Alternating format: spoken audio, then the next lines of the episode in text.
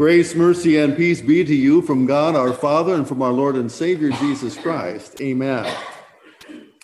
I would invite you to take hold of the insert in your bulletin with the number eight at the top. If you are in need of questions one through seven, I have a copy of them with me up here too, and there's a couple in the office back there. Also, I would definitely encourage anyone who has not yet gotten hold of uh, the newest edition of our catechism to do that so that uh, you have that handy. It's a good reference and a good resource. Why can we be confident that the Bible is the authoritative and inerrant Word of God?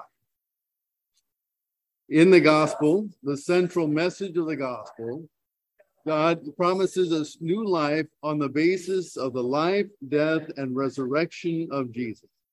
God's promises alone create faith in Jesus Christ. Jesus himself, whom we trust, declares that all the scriptures are God's own words, completely dependable in all they teach and without error. Further, Jesus uses the Old Testament scriptures as God's word he continually affirms scripture as authoritative with phrases such as, It is written, and have you not read? And he assures us that scripture cannot be broken. Jesus claims the same authority for himself, saying, for example, I say to you, or truly, truly, I say, or explicitly claiming his words to be spirit and life. Just as God called and authorized prophets in the Old Testament put his words in their mouths and filled their fulfilled their prophecies so also jesus called and authorized his apostolic witnesses to speak his word guided by his spirit. We believe the word of god has the power in itself to convince the reader or hearer of its authority. Because it is god's word it is self-authenticating. The word of god does what it says. And question number nine do we use human reason then to understand the Bible? Yes. yes. But human reason must be used within appropriate limits as a servant of the text to understand the Bible's meaning properly. The guidance of the Holy Spirit is essential. Please read section A. Because scripture is given in human language, to read and rightly understand what it says, we must humbly use human reason in such matters as context, grammar, and logic. And part B, because the Bible is God's word, and unlike all other books, is inspired and inerrant, it is wrong to use human reason to question or deny its truthfulness. The note at the bottom of that page reads the fact that the Bible is written in human language does not imply fallibility or error. Here, the incarnation of Jesus guides our thinking. Jesus was true man without sin and true God. So also the Bible is truly human without error and truly divine, the very word of God in the words of man. For this reason, the Bible's truthfulness should not be questioned or denied, as happens, for example, with historical criticism. Number 10. What are the two great doctrines of the Bible?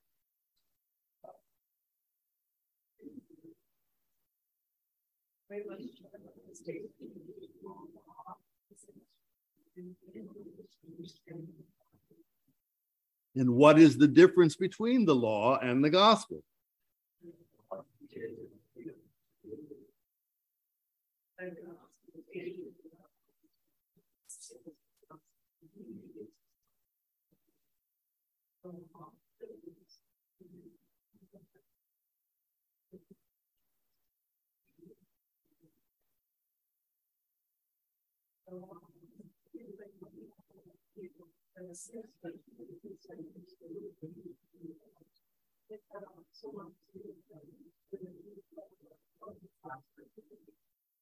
What then is the small catechism?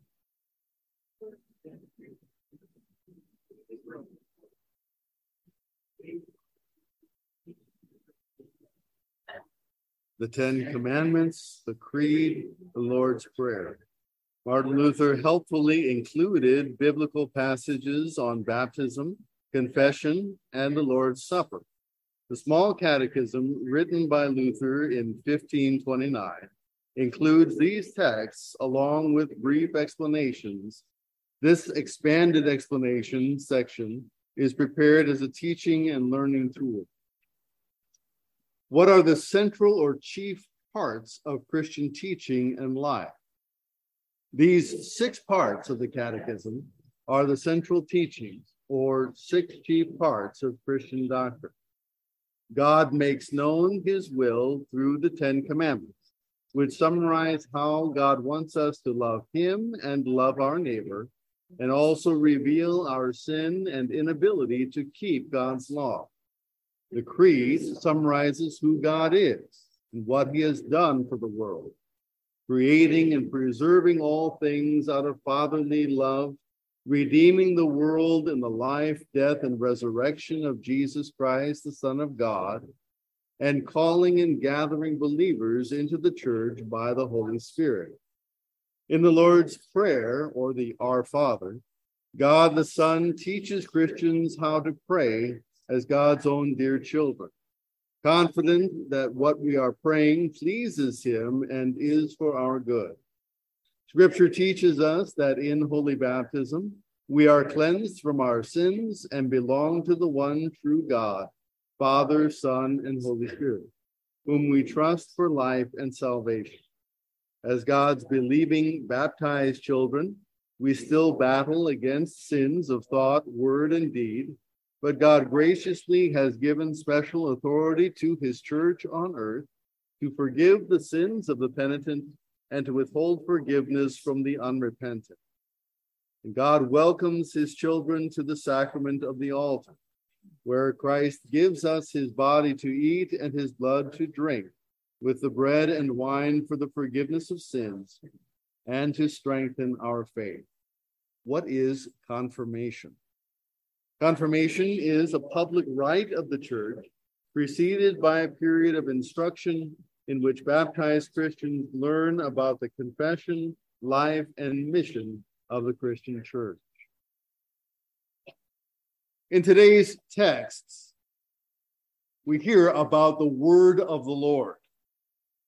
In these texts from Jeremiah and from Jesus in Luke's gospel, he speaks about the word of the Lord and its effects on the hearer.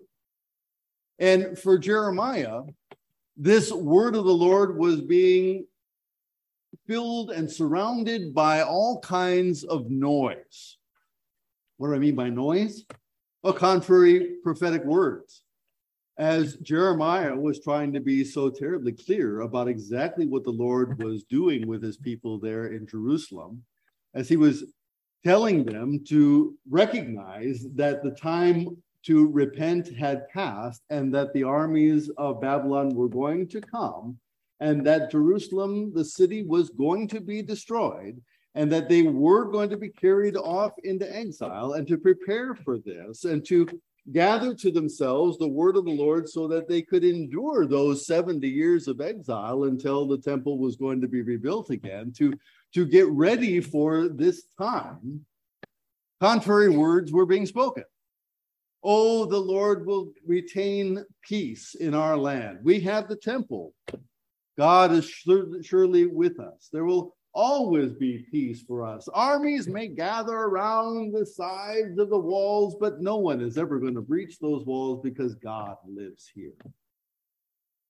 And that confidence, that confidence that idolatrous kind of confidence in such promises led people to imagine that well they could do whatever they wanted and they could actually ignore god's word and they could simply go about robbing and cheating people and doing all kinds of ills against their neighbor while they put on a show in church. And jeremiah continued to bring to them the truth of the word to say this judgment is coming and it is not going to be turned aside. The Lord wants to bring this kind of chaos on you so that he can do a new thing with you. Just like he called the world out of darkness and out of the void, he's going to make of you a void. But he is going to recreate, he is going to bring a new remnant out. He is going to restore. He will not forget his promise to bring the Christ through your family, but so that you can be authentic proclaimers of the word of the Lord, your ears need to be retuned. And so this judgment is going to come. But as so often, I suppose, is the case with people in the world, words of peace and words of prosperity and words of rainbows and words of tulips growing in the fields carried the day rather than get ready for losing everything. Nobody really wants to hear that. Nobody wants to hear what the cost of discipleship is going to mean for their generation. No one is going to want to hear that it is time to dig deep, even, even if the armies aren't yet at the gates. The problem is, if you wait until the crisis comes to try to prepare for the crisis, it's too late, isn't it? If you try to wait to have the supplies ready for the earthquake until after the earthquake has already arrived, well, then you're already in trouble. Now you're running to your neighbor to try to hope that maybe they've stored up enough for you and that maybe they'll be kind enough to provide for you. I hate to go to things like zombie apocalypses, but the idea of preparing for crisis is embedded in the word of the Lord. This is why this is why we keep one eye fixed very, very clearly on what is going on around us right now, while we have one eye very much fixed on our Lord Jesus Christ and his enthroned work in heaven. This is why we gather around the word of the Lord now, so that we have it in our minds and in our brains and, and ready for use when we do not have it in our hands any longer.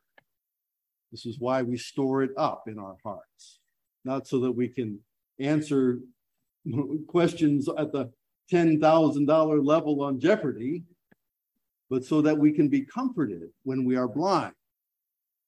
And we have the our, our own minds starting to drift away from us so that we are even unmoored from other aspects of reality. But that the deep things of God his prayer, his creed, his confession of faith, his own words that God so loved the world that he gave his one and only Son, that whoever believes in him would not perish but have eternal life. That these things would be so deeply embedded in the core of our being that they would not fade, but that they would comfort us in the midst of all other points of chaos, all other times of darkness. We don't ask children to memorize in order to be onerous to them. We ask them to memorize so that when they are ministered to in the last days of their life, they have the Lord Jesus and the work of his Holy Spirit with them so that their faith never departs so that they can recite and know that the word of the Lord, the truth of his promises, and the comfort of his word, that these things are eternal. Jeremiah had to cut through all of the noise, all of the garbage that was accumulating in the ears of his hearers. Jesus had to do the same. There were all kinds of expectations and all kinds of hopes and dreams for even what it might be that he was the Messiah, but he also knew what the truth would do. He also knew that the truth would separate people one from another. He also knew that as he spoke clearly what God was doing and what was happening, how the, the seasons of his own ministry were unfolding, that the, his death and resurrection was going to be hard for some people to take, that it was going to be difficult for some people to imagine that one person could take the punishment of another, that not everybody was was responsible for their own sins before God, but, but Jesus, in fact, was responsible for all of them, and that he was taking the punishment of all of them, but that the sinner was truly free.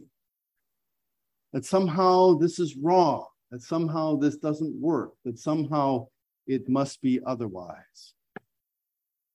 That these gifts of truth and gospel word and promise would actually turn people against one another. Can you imagine the Son of God speaking words intended to bring that kind of peace, the peace that goes all the way to the core of people's hearts, to lift the burden of death and sin and darkness and hell and the accusations of Satan, to finally bring Sabbath rest.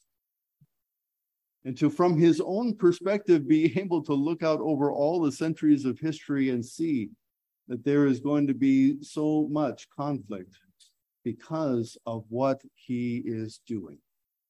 That Jesus is Lord, that that proclamation would send people to the gallows, to send people to the to the gladiatorial games, to turn them into torches around the, the amphitheaters and coliseums. That Jesus is Lord would bring such violence to those who simply wanted to patiently bring a word of the gospel to the nations. Oh, yes. And to be ready for such things, to be ready for that kind of unsettling time, those unsettling days. You never know when that's going to be because it comes on people unawares, doesn't it? Comes on people without fair warning. For we have already been warned by our Lord to be ready. What does it mean to be ready?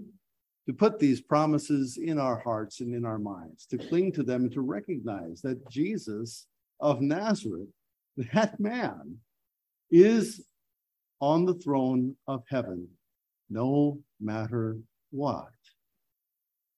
You know, my circumstances and my situation in life and my time in this place in this world is far more comfortable than so many places around the world. And yet, all of life hangs right on the edge of a knife. One thing can change after another so quickly.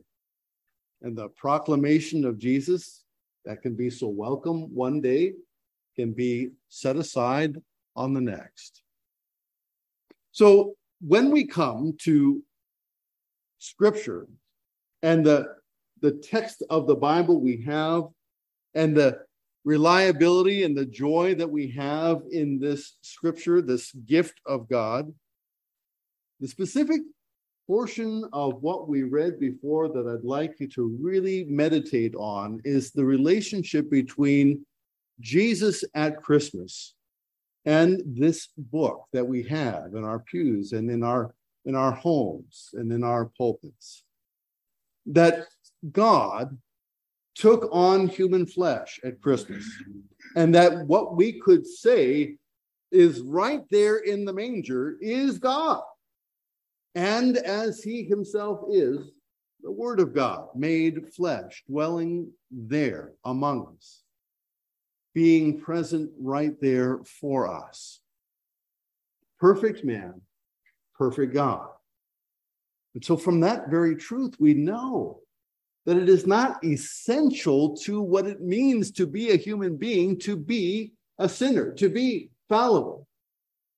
Adam and Eve were absolutely human beings before they fell.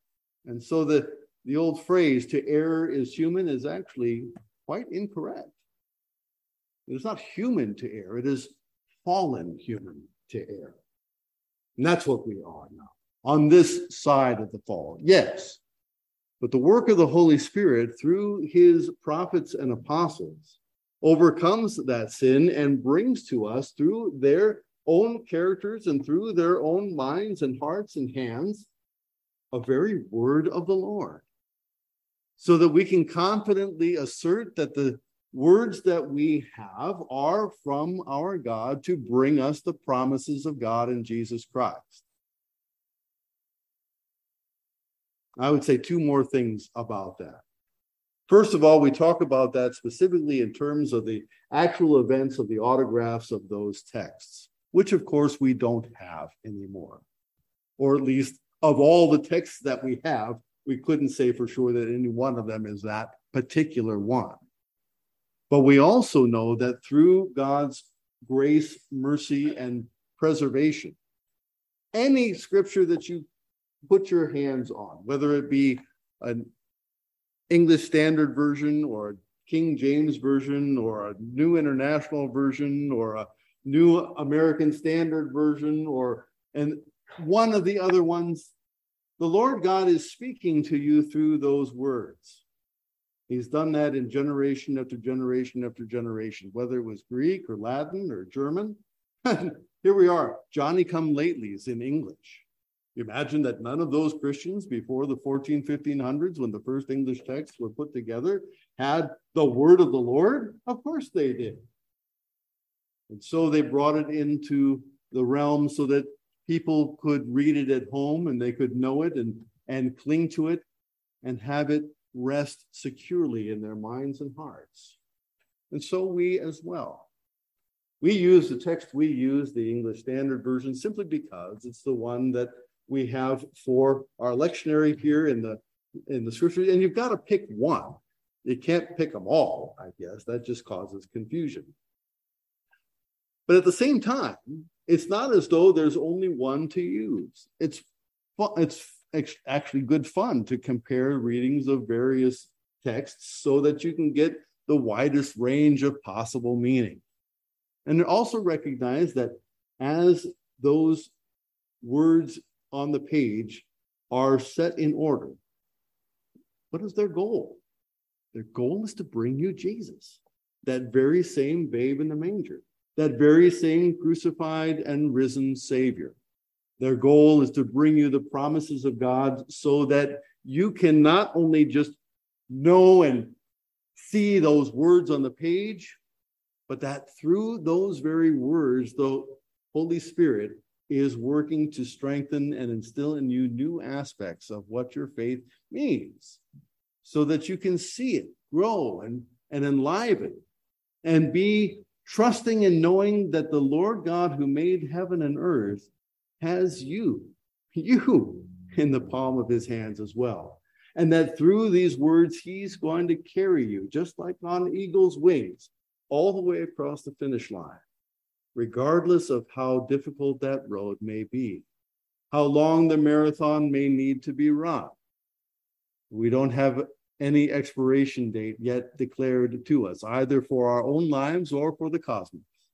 And so we keep one eye securely on heaven to see Christ clearly. And we keep one eye clearly on where we are and what we're doing so that the gifts of Christian education, and the gifts of worship and the gifts of service that we bring to the world can be authentically witnessing the very work of our Lord in, in our midst.